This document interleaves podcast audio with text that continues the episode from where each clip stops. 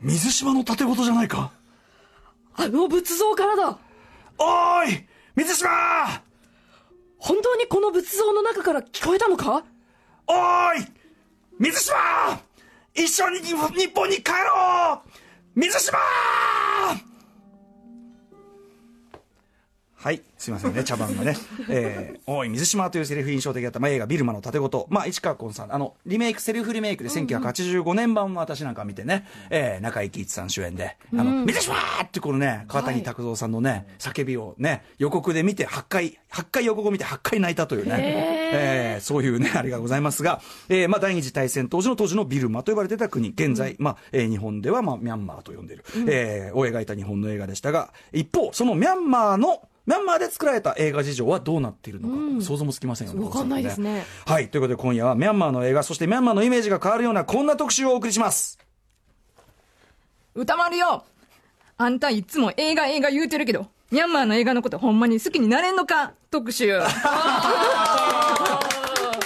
いやー、ちょっと。来ましたね。ということで、TBS ラジオキーステーションにお送りしているアフターシックスジャンクション略してアトロックパーソナリティは私、ライムスター歌丸と。木曜パートナーの TBS アナウンサーうないりさですさあ、ここからは聞いた後には世界の捉え方がちょっと変わるといいなな特集コーナー、ビヨンドザカルチャー。今夜は、ミャンマー映画の特集ね。で、急に何なんだって思われてるかもしれません。これ流れが、あの、この番組でオープニングトークでもちょっと話しましたけど、私現在、ライムスターで47都道府県ツアー回っております。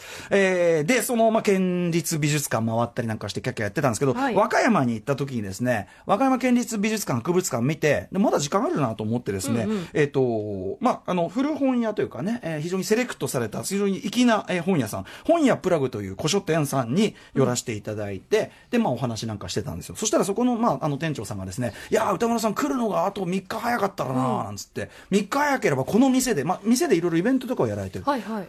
店で、ミャンマーヒップホップナイトやってたんですよ。これ、なんだそれは、ミャンマーヒップホップ、あ、そう、すごい興味ある、つって、何何何って言ったら、ちょっと参考にこれなんかね、えー読んでみたらどうですかって本勧められて、ミャンマーを知るための60章というですね、これ、えー明石書店というところが出てるやつ。で、この中にやっぱり一章を割いてですね、ミャンマー映画について書かれているこう章があって、この人が、そのミャンマーヒップホップの、まあ、DJ というのかな？紹介をしたんですよ。で、みんな集まって面白かったです。なんて話。えー、誰？ちょっとそのその人呼んで番組呼んでいい？みたいな。いや、でも大阪に住んでるんでどうでしょう？みたいな。いや、なんとか、ちょっと来てもらいたいな、なんてことを言って、今日に至るということでございます。実現したということですね。はい。えー、ということで、今日からまミャンマー映画館について解説してもらうのはこの方です。大阪にある国立民族学博物館。これも素晴らしい博物館です。外来研究員の山本彩子さんです。いらっしゃいませ。山本と申します。よろしくお願いします。よろしくお願いします先ほどのタイトル泣きもね、やっていただいて。あれはやっぱり関西弁なのはこの後の特集に関係してくるわけですか？はい、ちらっと関係して。やらされてませんか？ら大丈夫ですか？嫌なことは嫌と言っていいんです。はい、よろしくお願いします。はい。ということで、山本さんのご紹介、えー、うなぽんさんお願いしまはい。す。山本彩子さんは1982年生まれです。国立民族学博物館外来研究員でご専門は文化人類学です。ミャンマーの精霊、ナの調査研究を行う一方で、ライフワークとしてミャンマーの映画やヒップホップの調査を続けていらっしゃいます。はい、あのまあ国立民族学博物館ね、あの万博公園の奥の方にあっても、素晴らしい、あの博物館でもう僕ももう一日もあそこに住みたいと思ってるぐらいですけども、あのーちょっと今気になるラインがポコポコ出てきたんで、その前にメッセージご紹あメッ介さセージメッセージ。せていただいてはいはい。うん。いいですか？はい、えーと、歌丸さん、うないさん、ミンガラーバー、本屋プラグの島田です。あ。本日はうちのミャンマーポップカルチャー講座のレギュラー講師、山本彩子さんが、なんと日本のカルチャー界のシェダゴンパゴダことアトロクに出演されるということで、初めてメールを送らせていただきました。今晩は本屋プラグ店内で、我らが山本さんのアトロクデビューの模様を、ラジコを通じてみんなで集まってワイワイ聞かせていただく予定です。山本さん、ショーザーバーということです。ちょっとよ、ね、どう読んだものかっていうのがありまして、島田さん、本屋プラグっていうね、先ほどから、はい。えー伺ってる。えっと、その本屋プラグさんで、あの、まさにミャンマーヒップホップナイト的なことやられたんですよね？はい、5月ぐらいに、うんうん。はい、ミャンマーヒップホップ特集みたいな感じで、うんうん えーっと、まあ、今、ミャンマーで音楽業界の中でもヒップホップが本当に一番盛り上がってるところなので、で、うんうん。若者とかが YouTube とか、うんうん。ネットでどんどん上げてるので、うんうんうん。まあ、それを私がこうん。う、いろいろ聞いうんうて、ん。ちょっとまあ、セレクトして、はい。えーっていうのをやりました。でプラグのお客さんにね、はい。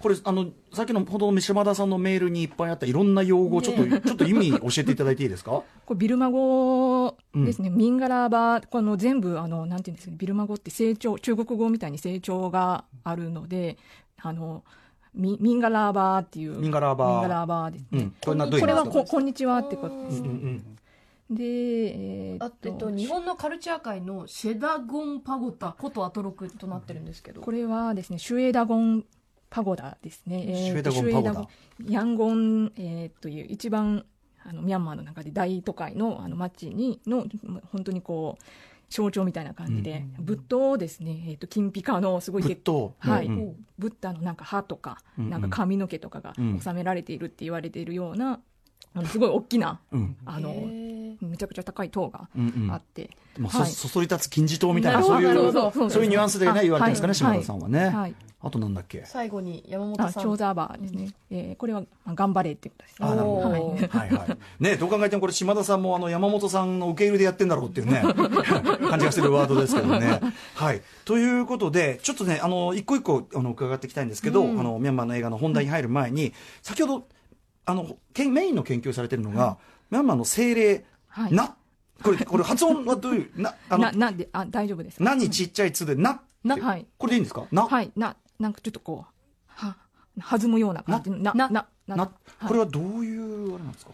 これはですね、あの、まあ、精霊とか、日本の、なんていうんですかね、アニミズム的な神様うん。で、まあ、目に見えない、その、霊魂みたいな感じええ。なんですが、特にその人々が、あの、し信仰しているのが王朝時代、ビルマずっと王朝時代があのあったんですが、ええ。その時の武将とか、なんかその家族とかの霊魂、へーを、あのまあ、後々それその人たちがあの王にちょっとこう反逆とかして、うんうんえーで、まあ、そういうあの伝説とかが残ってるんですがその王が最終的になんか鎮魂して神殿みたいなのを建ててあげてそこが、なんていうんですかねちょっとこう、うん。まあ、聖地というか、はあえー彼らがえー眠っている場所で、そこに、えーまあ、毎年、えー霊媒の人たちとか、うんあの信仰する人が、まあ、集って、うんうん。まあ、お祭りみたいなのをするっていうのがあります。実在したそのねその武将なりなんなりを、はい。が信仰の対象になるって、まあ、日本も確かにある。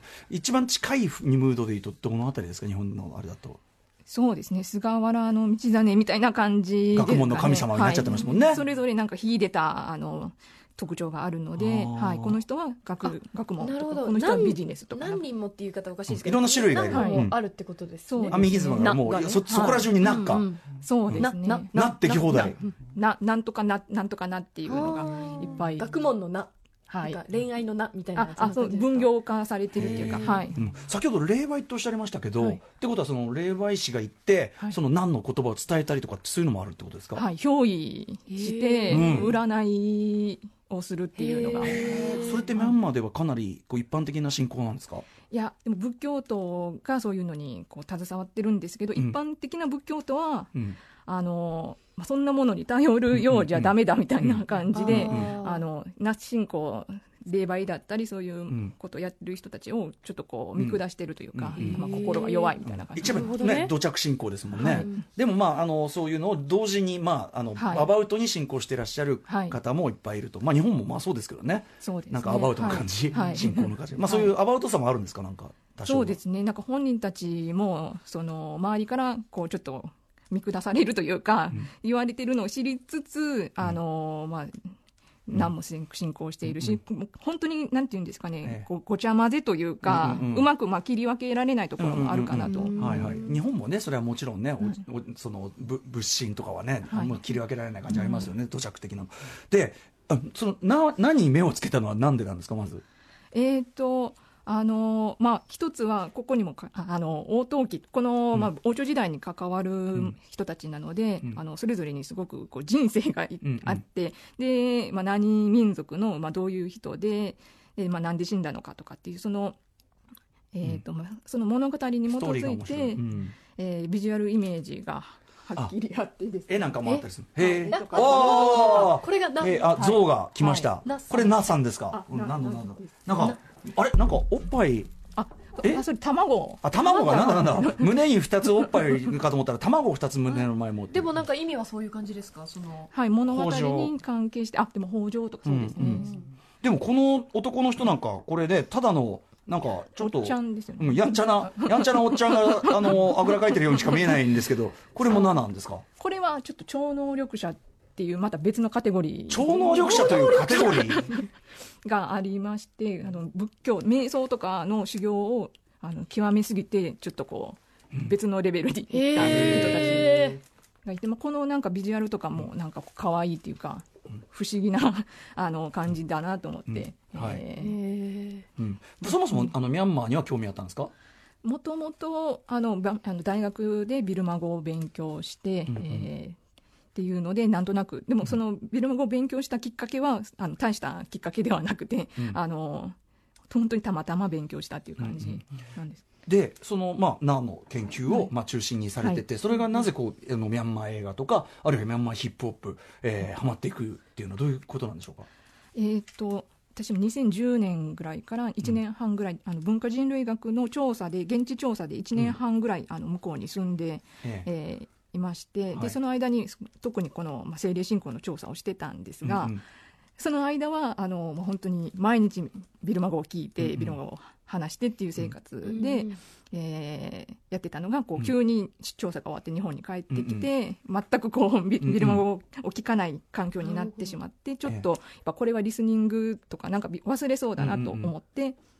で何か,、えーなんか映画とかだったらいいんじゃないかと思って、インターネットで見てたら、うん。まあ、いっぱいあの見れたのへでー。そういう初めはその、まあ、言葉をちょっと忘れたら嫌だなっていうので、あ現地でハマったというよりはむしろ離れた時にうん。そうですね。こうミャンマーシックになって 見たというか。あそうです。はい、まあ、非常にね盛んだというかこれは後ほど伺っていきますが、あともう一つだけ、えっと今日8月8日っていうのは実は、えーミャンマーという国にとって非常に重要な日だとか、はい、そうですね。あのミャンマー語、えー、と8888民主化運動っていうのが一つそのビルマ現近現代史の中で大きなあの出来事がありまして、はい。1988年の8月8日、まあ、31年前ですね、はい。でミャンマーって60 1962年からずっと軍事政権うん。うん。で、はい。えーまあ、人々の生活をかなりあの、うん。圧迫されていて、はい。まあ、みんな、まあ、かなり鬱憤が溜まっている中で、民主化運動というのが、えー起きその、まあはい。88年あたり、うんまあ、うん起きていて、でまあ、あの特に大学生とかを中心にやってたんですが、うん。でまあ、その、まあ、だんだんおあの運動が大きくなった中で、えー軍軍事政権が、まああのうん。もう軍事力で、はい。暴力で、うん。えーまあ、それを鎮圧したっていうのがんありまして、うんうん。えーまあ、悲しい出来事というか、んんん。っていうあの日なんですね、はい。8月8日、はい。で後ねその後もずっと軍事政権続いているわけじゃないですか、はい。はい。今どういう状況なんですか？ちなみに。今はですね2011年に、えー、とちょっと民政移管が行われてそこからまあかなりまあ民主化されて、うん。えーうん海外のあの、まあ、外資とかもだいぶ入ってきましたし、2015年に総選挙があって2016年から、えー、とアウン・サン・スー・チーさんの、はい。えー、と政党が、政権を取って、ん。一応その軍事政権時代からはだいぶ、あのうん。マシになった、言論統制とかも、まあ、以前は本当にこう政治の話を外でできないとかだったんですが、まあ、それはもう全然、えーなくなって、はい、なので、えーまあ、現在の状況はかなり、うんはいよよくなってきたということですね。わ、かりました。それを踏まえての、えーお話を伺えて、まあ何しろちょっとミャンマービルマに関してのもう基礎知識が我々はね、なさすぎて、ちょっとこういうお話から伺いましたが。はい。では、えー山本彩子さんに、えーミャンマー映画についてお知らせの後詳しく伺います。Junction. はい。ということで今夜はミャンマー映画特集、ライムスター歌丸です。木曜パートナーの TBS アナウンサーうないりさですゲストは国立民族学博物館外来研究員の山本彩子さんですよろしくお願いしますお願いしますお願いします。さあ、ということで行きましょう。はい、今夜の特集は大きく3つのパートに分けて進めていきます。一部では、ミャンマーの映画や映像産業の構図の解説を踏まえ、えー、2部では、ミャンマーといえばの VCD 作品をご紹介いただきます。VCD うんはい、何でしょうかね。そして最後、3部は、ニューウェーブ外国向き映画となっております。はい。では早速言いましょう。はい、第1部。変わってる？ミャンマーの映画産業ってどんなもの？はい、ということで、ミャンマーの人たち、えっと、どう、日本でまあ映画とか映像作品見るのとやっぱ違う感じなんですよね。そうですね、あのーまあ、映画と言っても大きく2つ種類がありまして、2つ？はいえーまあ、ビルマ語で陽心、これもちょっとは跳ねる感じの陽心陽心っよしんていうのと、残乱とか、あのビデオ陽心って言われるのが。両親とか両親と残乱とか、ビデオ用心あえーすいません、えーと、残乱とビデオ陽心は同じうんうんうん。はい。なんですが、陽心っていうのが、あのかなり、まあ、お金をかけて、いっぱい有名な俳優さん使って、えーしっかり作った映画で、あのまあ劇場で公開されるような、劇場用長編はい。映画、あそうです、はいという、うん。はい。はい、これが一つあって、でもう一つ、そのビデオ用心、まあ、あの直接もうビデオになって、レンタルで流通するタイプのものですね、ビデオ映画みたいな V シネマ。ああそう。ですね、V シネネマですね、はいえーこの2種類が大きくあって、はい。あのまあ、映画映画館で養親を見るうんうんも見ますし、あのうん。日常的に、v えー、とレンタル屋さんで VCD を借りてきて家で、うん。うんえー V シネマを見るという2つの、まあはい、うん。感じで見ています、その、えっと、作品の制作本数とか多いんですか？そうですね。養親はやっぱりお金もかかりますしあの長期間にわたって撮ったりするので、年間10本とかそれぐらいあんですね。まり多くないんだ、はいやっぱりそれは劇場長編は、はい。一方そのザ・ラン。えー V シネマ。V シネマの方ははい、ザ・ランの方は、例えばまあ1年で900え全然。2005年とか900本とか作っえー。極端。はい、あなるほど。多分毎年もう1000本近くをもうずっと作ってたと思うんですよね。はいはい。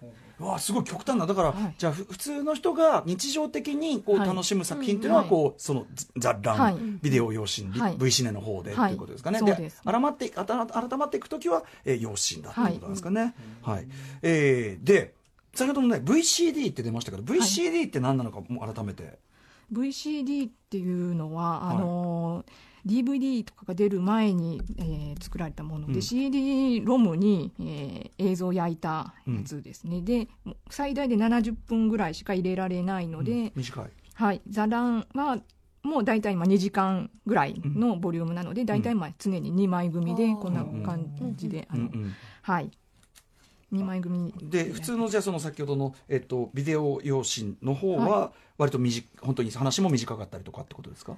えっと、あすいません、えっと、あ両親もそれ座談も大体2時間。あそうかそれで2枚組なんだ、はい。なるほど。このだから VCD が、えっと、一番流通してる、そうですね、うん。これやっぱり簡単にコピーできたりとかっていうことですかね？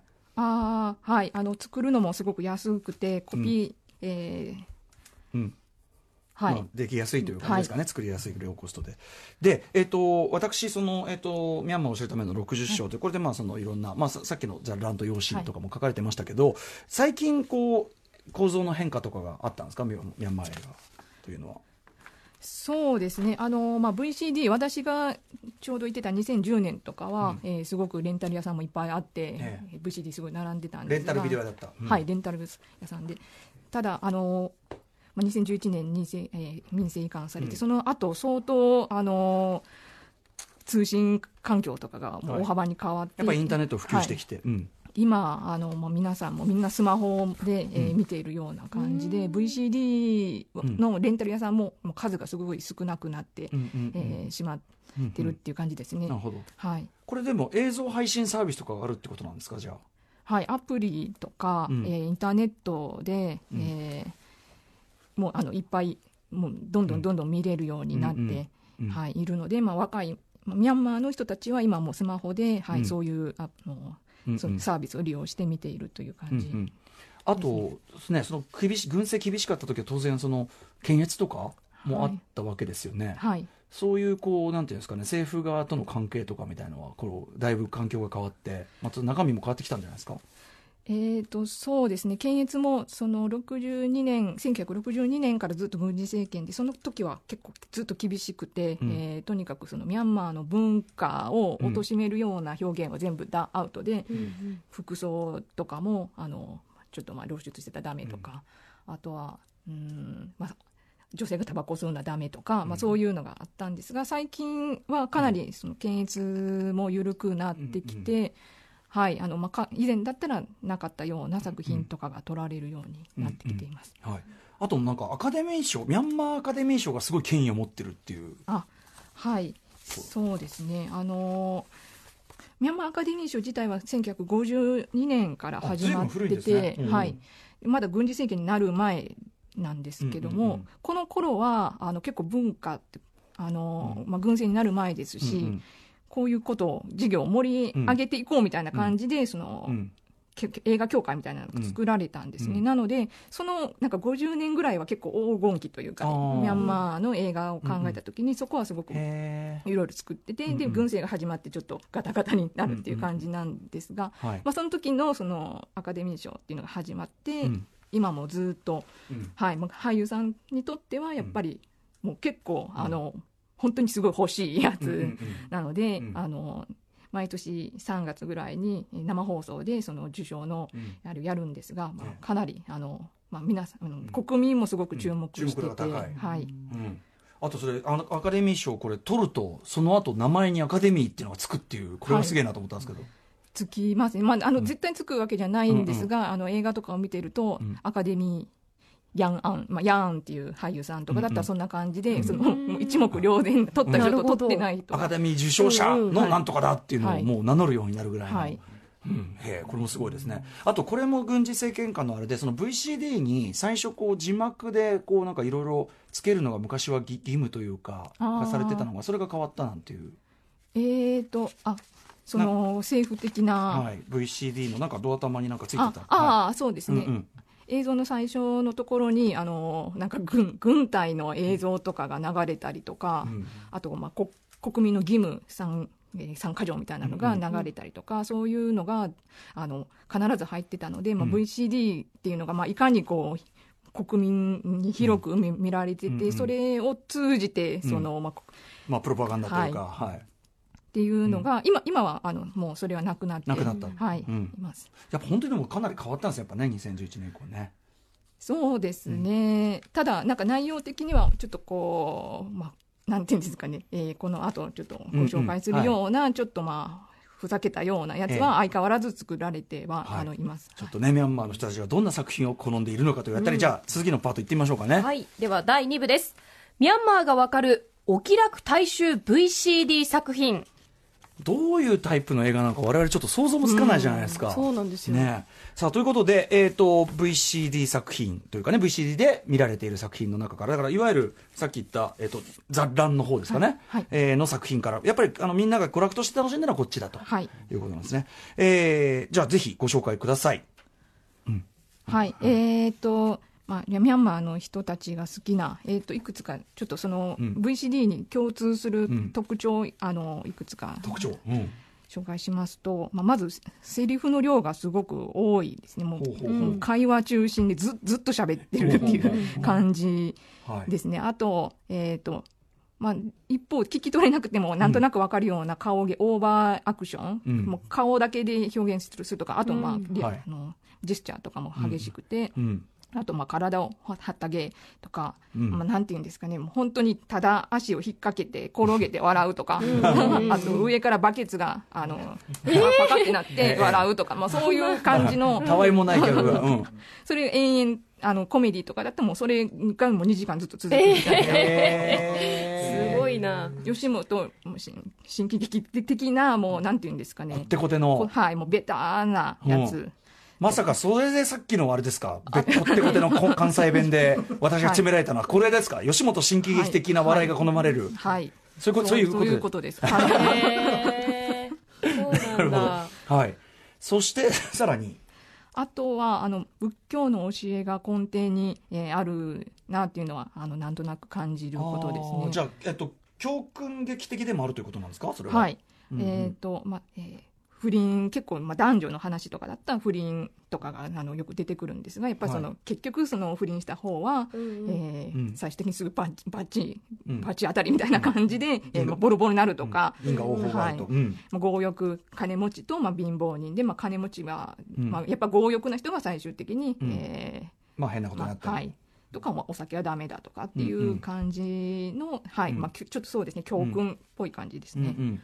ギャグはしょうもないけどちゃんと教訓も入ってると、はい。うん。そしてもう一個ああとはあそうですね。だんあのそのまあ、さっきの不倫とかとも関係しますが、まあはいもう本当に基本的なもう男女の恋愛だったりあと親子関係とか、うん。あと貧富の差が結構激しいので、うんうん。もうなんか出てくるのみんなもう豪邸に住んでるとか、豪邸との主人とあともその使用人の関係とか、うん。まあ、そういうのが、えーほとんどもう一般的なテーマになってやっぱます。貧富の差は現実に激しいわけですね。そうですね、うん。なのでまあそれを表しているよいますし、うんうん。あとまあちょっとこう金持ちに憧れるというか、うんうんうん。そういう部分もあるかなと思います。あーそっか。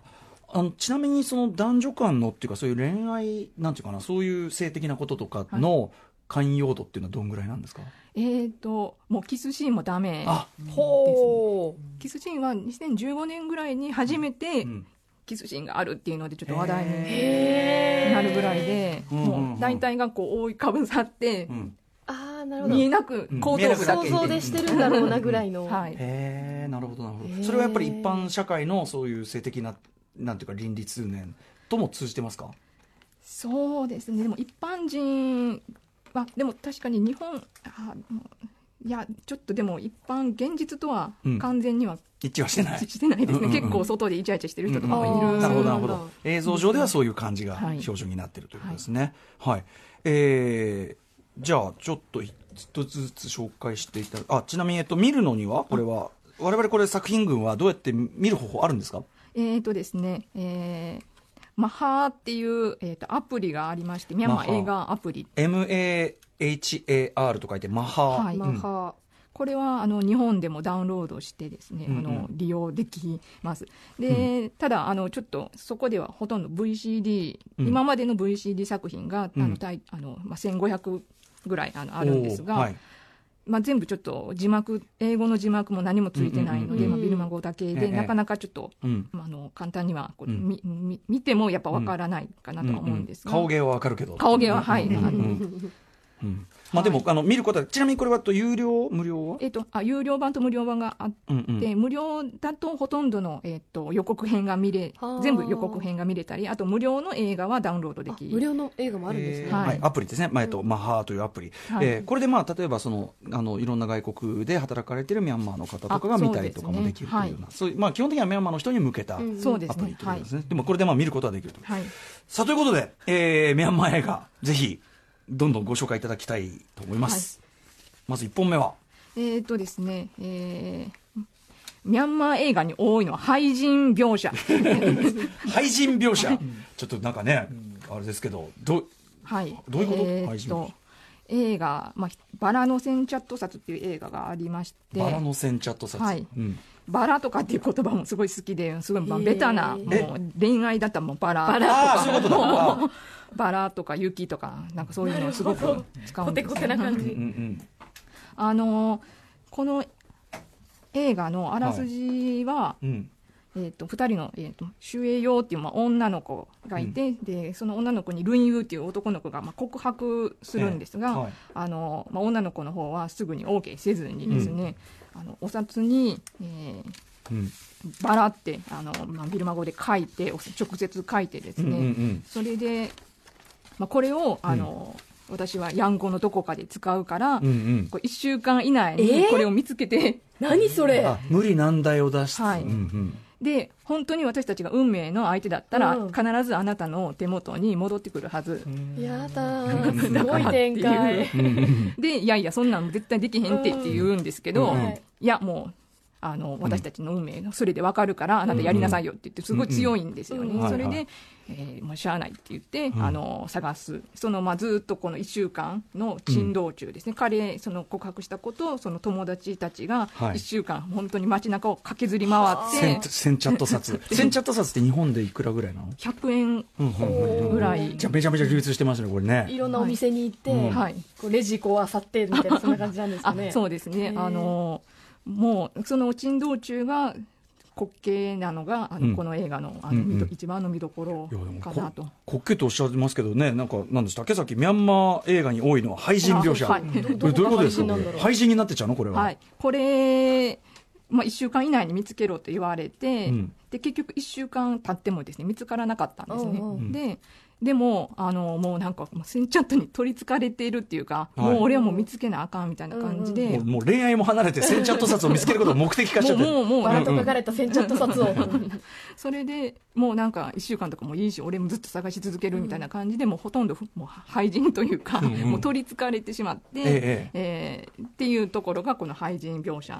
えそういう、そういう映画が多いんですか？あでもただこれはその廃人になって終わりではさすがになくて、うんうんうんうん。あの一番最後はなんだかんだでセンチャットが手元に戻ってきて、うん。一応まあめでたしめでたしなんですが、ん。はい、でもやっぱそうやってこう人がヘロヘロになってっちゃって、はい。こう道を踏み外していくような描写が多いというお多い一度必ず落ち込むはいがあるってこれはあのい途中で落ち込んで最終的にはハッピーエンドですが、うんうん。もう本当に最後あの、まあ、廃人になって終わるっていうのも結構ありますね。なんだそれ。シリアスなやつもあなんでるんでそれがこの、まあでもさっき言った因果応報っていうか、はい。やっぱりこうこういうことするとダメになるよっていう教訓話が多いからってこともあるのかですかね。い。やあーなんかそうですね。私がちょっと後で紹介しようと思ってるやつは、あの本当に善人が、うん。あの最終的にバカを見てでそのまま廃人になるえー悲しい。っていうようなちょっとこう悲しいえーっていうようなまあでも話があずっったりとね軍政でこういろいろ理不尽な目に遭ってきた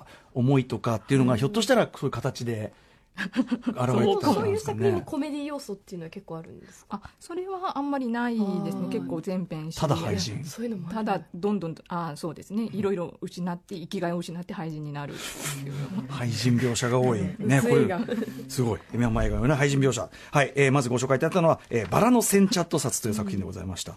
えー続いては、えーっとですね。ミャンマー人気職業ナンバーワンは仲介業仲介業？えーえーと映画「ローザッチ」っていう映画がありまして、ローザッこチ。うん。れ日本語だと「でっち上げ」っていう、えー意味なんですが、はいはい。仲介業が人気ってどういうことですか、まあ、人気というかそうですね。映画の中で結構よく仲介業の人が出てきたり。仲介業って何の仲介あらあらゆるあの不動産だったりあとはよくあるのは村とかの映画だったら豆とかごまとかの仲介をするっていうのが多くて、まあ、始めやすいんですかね。うんうんえーなので、はい、あのよくうん。みんな仲介業 業者なんだ。仲介業が特に多いですね、あとはまあ、なんかし職業はよくわからないですね、青年実業家、もう特にただただ金持ちとか、あるいはあのもう働いてない無職とか、そういうのが多い。でこれでっち上げはどういう話なんですか？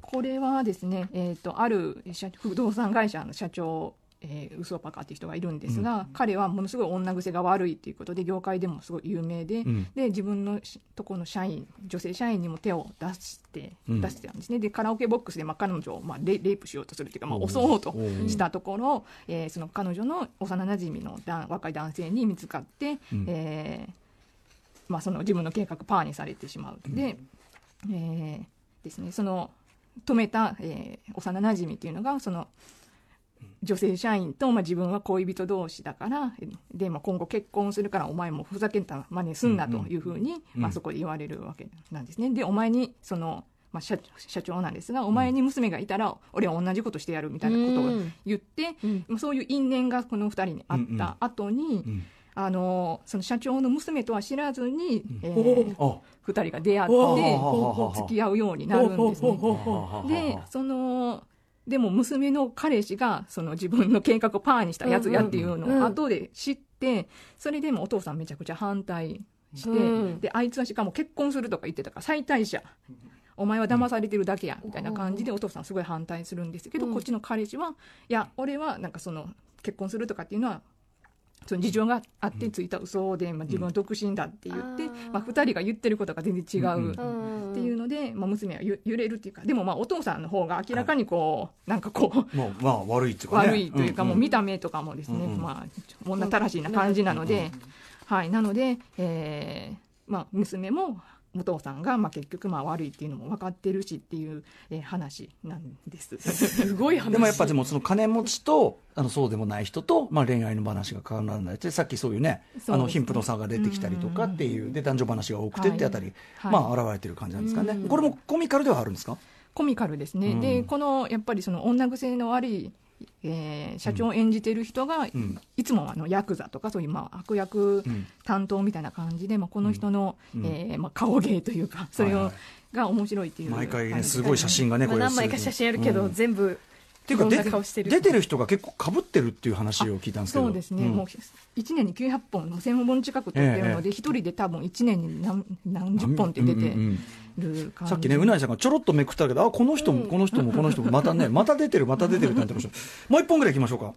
うん。はい、えー、と、失礼もう一本、うん。えー、と、人気と比例しタトゥーが増える。ナンバーワン人気俳優、えーが出ている「セービャー」という映画です。は俳優さん名前なんていうんですか？えー、とミンミャっていうミンミャ。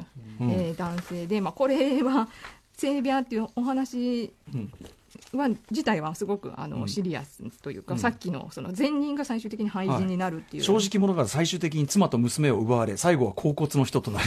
なんちゅう話だっていう 救いゼロみたいな。うんうんうん。はい。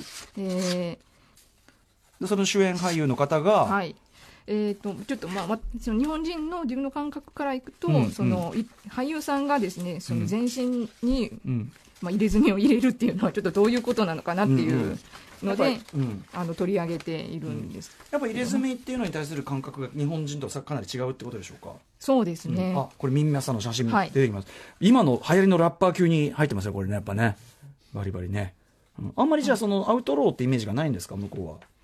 はい。入れ墨でもやっぱり入れてない人もいるので、うん。そのもし娘の娘が、ね彼氏を連れてきた時に、うん。やっぱ入れてない人と入れてる人だったら入れてない人の方がいいっていうこれは感じで。ミンミャさんがやっぱりちょっとやんちゃってことなんでしょうか？そうですね、多分そうだと思います。はい、あとね、まあ、ちょっとこれ、時間もが許す限りって感じですけど、寺男ってこれね、はい。これは何ですか、これは寺で、えー手伝いをする、えー男性、まああの天あの独身の中年男性と、あとそこに預けられたあの少年との心の交流を描いている、うん。えー映画。でこれは、まあ、あのヒューマンドラマというか、うん。まあ、心は多分ね、心はい。なんだけど、この体の動きに合わせた効果音を必要以上に使用するって書いてあるんですけど、これちょっと説明するのはちょっと難しいんですが、え例えばえうん。なんか叩くだけでも、ええ、ベシあ そうそういう、うん、音が鳴ったりとかあとちょっとこの映画だとあの飲み物飲むそれがすごい熱かった時にうんビョヨヨンみたいな音をうん入れたりとか、うん。ちょっとちぐはぐな音が鳴るんですか？いちいちベタっていうか。合ってるん、ですか？いやあんまり合ってないような気も、へ ボヨーンってやったりする。あとね、これホラー映画で、まあちょっと山本さんがホラー苦手だっていうことでやるんですけど、これのストーリーもすごい、ね、ね、ね、シャイン、シャインフマーっていうホラー映画、ふくらはぎに電動ドリルで金属片を打ち込み続ける男のわ話。けわからん。なんだそれっていう。そんなん、そんなんもあるんですか？はい、ホラー、ホラーはもうあるんですね。ホラーもあの実は結構多いですね、やっぱり何もそうですが魂とか霊魂みたいな話そういう文化もあるので、ただこれは完璧になんかスプラッタじゃないですか、そんなの。はい、これをホラーというかそうですね。ちょっとスリ、サスペンスみたいな感じふくらはぎに電動ドリルで金属片を打ち込み続ける男。何があったって感じですよね。な何、何、ど何がしたいんだみたいな。はい、もうその あのなんで打ち込み続けるのかっていうのがこう徐々に明かされていくああ、そうなんだ。そこが。謎になってるんだ。はい。といったあたりでね、えー、と、ミャンマー映画いくつかね、今ご紹介していただいておりますが、ここらでちょっと曲を一発いこうということで、あのミャンマーヒップホップナイトもされたということで、ミャンマーヒップホップやっぱ盛り上がってるんですね。はい、結構盛り上がっています、ね。はい。はい、では一曲、えっと、紹介いただきたいんですが、はい。えーとですね、これはネーウィンっていう、えーラッパーのうん。タン・エインメという、えーこれは鉄の夢という、えーと意味なんですがどういう歌なんですか？これはですね別れた男女の、まあ、男の側の気持ちで、もう俺は別れたけどもう頑固にお前を待ち続けるっていう、うんえーそういうことをそれが鉄の夢なんですね。はい。うん。まあ、彼はものすごくあの有名結構有名なラッパーさんで、今は 30, 30歳32歳ぐらいで、うんうんで、まあ、これネーウィンはソロでやってるんですがもともと2010年から2人組でスネアっていう、えーとうん。ユニットを組んで。うん。でそこで初めて2010年には初めてアルバムを出して、うん。うで、まあ、その後ですね、うん。えうん。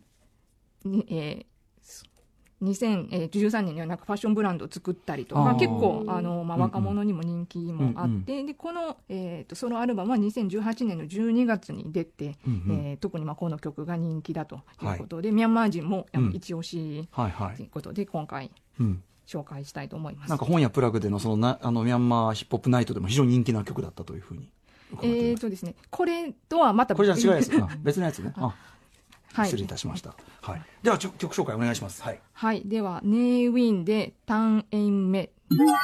はい、えー、ということで、ネイウィンさんの、これまた、なんだっけ、タン、えっと、タンエインメ。タンエイメですかね？はいすいません。ちょっと発音がね。はい。という、えー曲、鉄の夢という曲をお聴きいただきました。ということで、えーミャンマー映画、今実はそのミャンマーというべきか、ビルマーと呼ぶべきか、ね、その、この故障の問題なんか曲を聴きながらお話もいただいて、まあ一応この特集ではミャンマーということでさせていただきますが、はい。えーということで、えーミャンマー映画特集に戻りましょう。えー国立民族学博物館外来研究員の山本彩子さんにお話を伺ってます。最後のパートです。はい。それでは、第3部です。どうなる？ミャンマーのニューウェーブ、外国向き映画。ということで、まあ、吉本新喜劇的な、えーベタなお笑いとかね、もろもろある、えーまあ、娯楽映画の VCD っていうのね、の作品をご紹介いただきましたけど、ニューウェーブっていうのはまた違うわけですか？そうですね。あのーまあ、このバカ、バカげたというか、吉本的なこうベタなものばっがもう大量に生産されて、まあ、ストーリーもよく似てるしっていうので、えーちょっとまあ若い人たちとかはやっぱりちょっと縮小気味で、うん。もう何見ても同じだみたいな感じでですね、そこ、そういう時に2005年ぐらいに欧米系の人がヤンゴン映画学校っていうのをヤヤンゴンに作りましあ、て、そこでちょっとまあ撮り方とか脚本みたいなことをまあうん。教えるっていうのがあ、できたね。初めてそういう、ちょっとそういう、あれができた。はい。海外から入ってきたんですね。はい。うん。まあ、そこで若いちょっと不満を持っている人たちはそういうところで勉強してドキュメンタリーの撮り方とかですね、うん。そういうのを学んでますね。でその、まあ、そういうやつを特に扱った、あうん。のフィルムフェスティバルとかも始まって結構あの盛り上がってるみたい。うんうんうん若い世代が。ですね、なので、その今までの VCD の、まあ、ベタなやつとはちょっと違って、うん。うんちょっとまあ、芸術っぽいこう、うん。映画とかをうんうんうん。撮る人たちが出てきて、うん。えーるというところですね。まあ、インドなんかでもね、インド映画でもはい。その、あの大衆がこう見て、キャッキャやってるのと、海外で評価されるの、はい。サタジットレイとか違うとかっていう状況は昔からあったけど、まあ、それに近いようなあそうですね。まさにそんな感じです。ですかね。はい。じゃあ、そんな中で、おすすめ作品というのはあるんでしょうか？はい。えーっと一つが「ザ・モンク」という2014年の映画でして、はい。えーこれは、えーチェコと、まあ、ミャンマー合作でチェコミャンマー合作。はい。へでこの、まあ、テーマとしては地方と都市、えーまあ、田舎と都市がの、まあ、ギャップというか、ーうん。がテーマで、えーまあ、田舎の老僧田舎で暮らしている若者がそこで、まあえー、と出家をして、うん。でそこにまあいる老僧は結構ですね伝統的な、まあ、保守的な考え方なんですが、ええ。まあ、若いお坊さんとかはちょっと都市に憧れたりもあって、うんうん自分がまあずっとそこでお坊さんでやっていくのか、ええ。それお坊さんが途中で病気で倒れるんですね、でこのまま自分はここにとどまるのかもうなんかいっそのこと都市に出ていこうかみたいな、うん。そういうこう幽霊みたいなのを描く映画。うん。なるほど。これはすごくその、さっきから言ってる、まあ、ベタベタな、あの、はいコテコテなエンターテインメントっていうよりは、はい。やっぱりもうちょっとリアルな問題意識というか。そうですね、この監督さんもこのヤンゴン映画学校で学んだ人で。ティーモーナイトさん。はい。うんあとね、このアートワーク、ざこのタイトル、ポスター用のアートワークみたいなの、もう完璧に、あの、垢抜けてますもんね。全然これまでのね、あの、こってこての、このね、寺男とかとカッピアーとかと比べるとも全然違いますもんね。はい。えーザ・モンクね。はい。これ、これ、こういうのも見られ、これは見られたりするんですか？あこれは、えー、と私は見たんですがミャンマーではこれはまだこうあの上映できない、あ、それは許可が下りない系ってこと、はい、許可が下りていません。そのお坊さんがその現実ミャンマーの、まあ、実際のお坊さんはやっぱりこう外に彼女がいたりとか、うんうん恋愛とかしてるお坊さんもいるんですあねそういう現実をこの映画は描いててでもそのミャンマー的にはですね、お坊さんをそういうふうに描くのはちょっと良くないと。すごいですね。さっきのその恋愛事情もそうですけど、やっぱ現実とフィクションの中のまだその二重、ね、はい。ダブルスタンダードがまだあるんですね。そうですね、うん。なんで、まあ、あの関係者とかはずっと上映許可をね、ずっと求めてるんですが、まだ、はい、認められないみたい。なるほど。えっ、とよこれ予告とかぐらいは見れたりするんですかねこれ予告は、はい、YouTube で、あの YouTube で、あります。ザ・モンクという作品です、えーさらにもう一つもう一つ、マドラス・コーリングっていう、これ2018年で、うん。私も実際に映画館で見たんですが、はい。これえこれは、えっとあちらのあれですか？あミャンマーのはい。はい映画館でうん。出まして、えーこうビルマ系のアメリカ人、ジェイミンっていう人が、はい。あのもずっとまあアメリカ育ちでもすごくまあ見るからにアメリカ人っぽいんですが、うんうんうん。まあ、彼がミャンマーの伝統音楽のことを研究してて、うん。まあ、自分のルーツもミャンマーにあるしっていうことで、うんうん。まあ、その音楽伝統音楽の調査のためにミャンマーに来て、うん。でこっちのですねミャンマーの若くて美しいすごい綺麗な人がその調査助手みたいな感じで、まあ、あれこれ彼うん。をミャンマーのあうん。の観光名所に案内しつつ、まあ、うん。調査しつつ、ルーツを探しつつという映画になっています。なるほど。非常にだからあ今ちょっと映像を拝見してますけどなんか非常に映像として垢抜けたルックと、でも同時にこうミャンマーのそれこそルーツを探るっていうところで、はい。ミャンマーらしさっていうか、はい。伝統みたいなところもつながってってってことで、まあ本当に真面目な映画っていう感ねじがしますね。これをミャンマーでもあの結構もう国民にすごい受けてましたね、映像がすごい綺麗うん。が綺麗。自然とかもすごい綺麗ですね、うんうんうんうん映し方が。今までのその吉本的なあの、うん。ドタバタコメディええ。にちょっと飽きてた人たちからは、うんはいやばいなんかすごいのがなんかできたみたいな感じで、へみんな結構あのすごいすごいって言ってました、新世代だって感じになった、はい。ね、僕らとしてはどっちかというとこのやっぱマドラスコーリングってこういう作品の方が見やすいですよね、うん。うんあの僕らが慣れてる映画の形式に近いですよね、うん。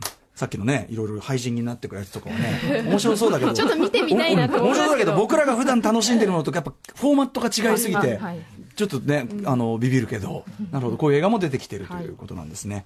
はい。えー、というあたりで、えっ、と、まあでも、やっぱどっちもミャンマーの人は楽しまれて、いまだにそういう VCD、えっ、と、さっきの、えっ、と、ああのはい。ザ・ラン的なね、はい。作品も普通に楽しまれてはいるわけではい、すもんね。そうですね。はい。その制作本数も900本ぐらいっていうのは相変わらずそんぐらいあるんですか？えー、と多分今はそこまでは作ってなくて、ん。だんだん韓国ドラマの影響で連続ドラマとかを作るようになってきて、はいはい。あ、テレビドラマとかはどうなんですか？そうそういう意味では、テレビドラマシリーズとか。テレビ私はちょっとテレビドラマまでうんなかなか見れてないんですが、うんうんうん。ただあもう明らかにそのもう韓国の影響で、韓国なんだ。はい。うんうん。なのでそのその2時間、えー V シネマよりはうんうん。連続ドラマにはい。どんどんどんどん変わってきてるのかなっていう気はします。はい、なるほど、ちょっとね、えー、とでも駆け足でありましたけど、だいぶ全く知らない状態から、なんかミャンマー映画のこそういういろんな事情があっての、はい。はい事情に関してざっくりはちょっと僕らも知れたのは、うんすごく、はい。ありがとうございます。まさにこれをお待ちしておりましたという感じでございます。はい。えー、ということで、えー、と今日一応触れた作品を、ふねえー振り返る？そうあれか、お知らせごと、じゃあ、お知らせお願いします、山本さん。あ。えーとですね、今日なんですが、今日？今日？はい、このあと9時半から、ええ。ここから歩いて5分ぐらいのところにあります、双子のライオン堂さんっていう、えっと、本屋さんがありまして、そこで、えっと、ミャンマー入門ということで、ちょっとまあ映画の話とはまたちょっと違う、もう少しあの基本的なミャンマーっていうのはどんな国なのかっていうような話を、えーそちらでさせていただきます。今日この後9時30分からはい。おおすぐですよ。すいません、そうです本当に。いえいえいえこちらこそすいません忙しいな。あ、そうですか、そうですか。ぜひちょっとお近くで。気になる方はえ、これは、えっと、参加するにはどうすればいいですか？もうそのまま直接あ行けば、いただけれ。ば大丈夫です。はい。あと、その、例のね、和歌山の、その、本屋プラグさんで、はいまた何かやったりとかあるんですか？あ、そうですね。ぜひ、あのーさせていいただければ。島田さんがね、これははい皆さんお聞きになってるかもしれませんが。はい。あのーうん何か、まあ、映像だったり音楽だったり、あのミャンマーのヒップホップはやったんですが、うんうん歌謡曲とかうんポップスとかもいっぱいあるので、はいはいまた何か、はいうんでしたいなと思っています。はとか、この番組でもぜひ、ミャンマーヒップホップの話もぜひ、またお聞きしたいですし。はいありがとうございます。今後ともよろしくお願いします。あともちろんねあの国立民族学博物館も。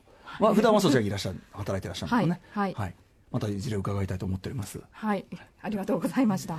はい。えー、ということで、本当にあの、お呼び立てしてというか、まあ、これから、あの、まだこれから先も頑張、あの、頑張ってください。そのイベントね。はい。ということでございました。えー、ミャンマー映画特集でございました。山本彩子さん、ありがとうございました。ありがとうごありがとうございました。Station. After six, junction.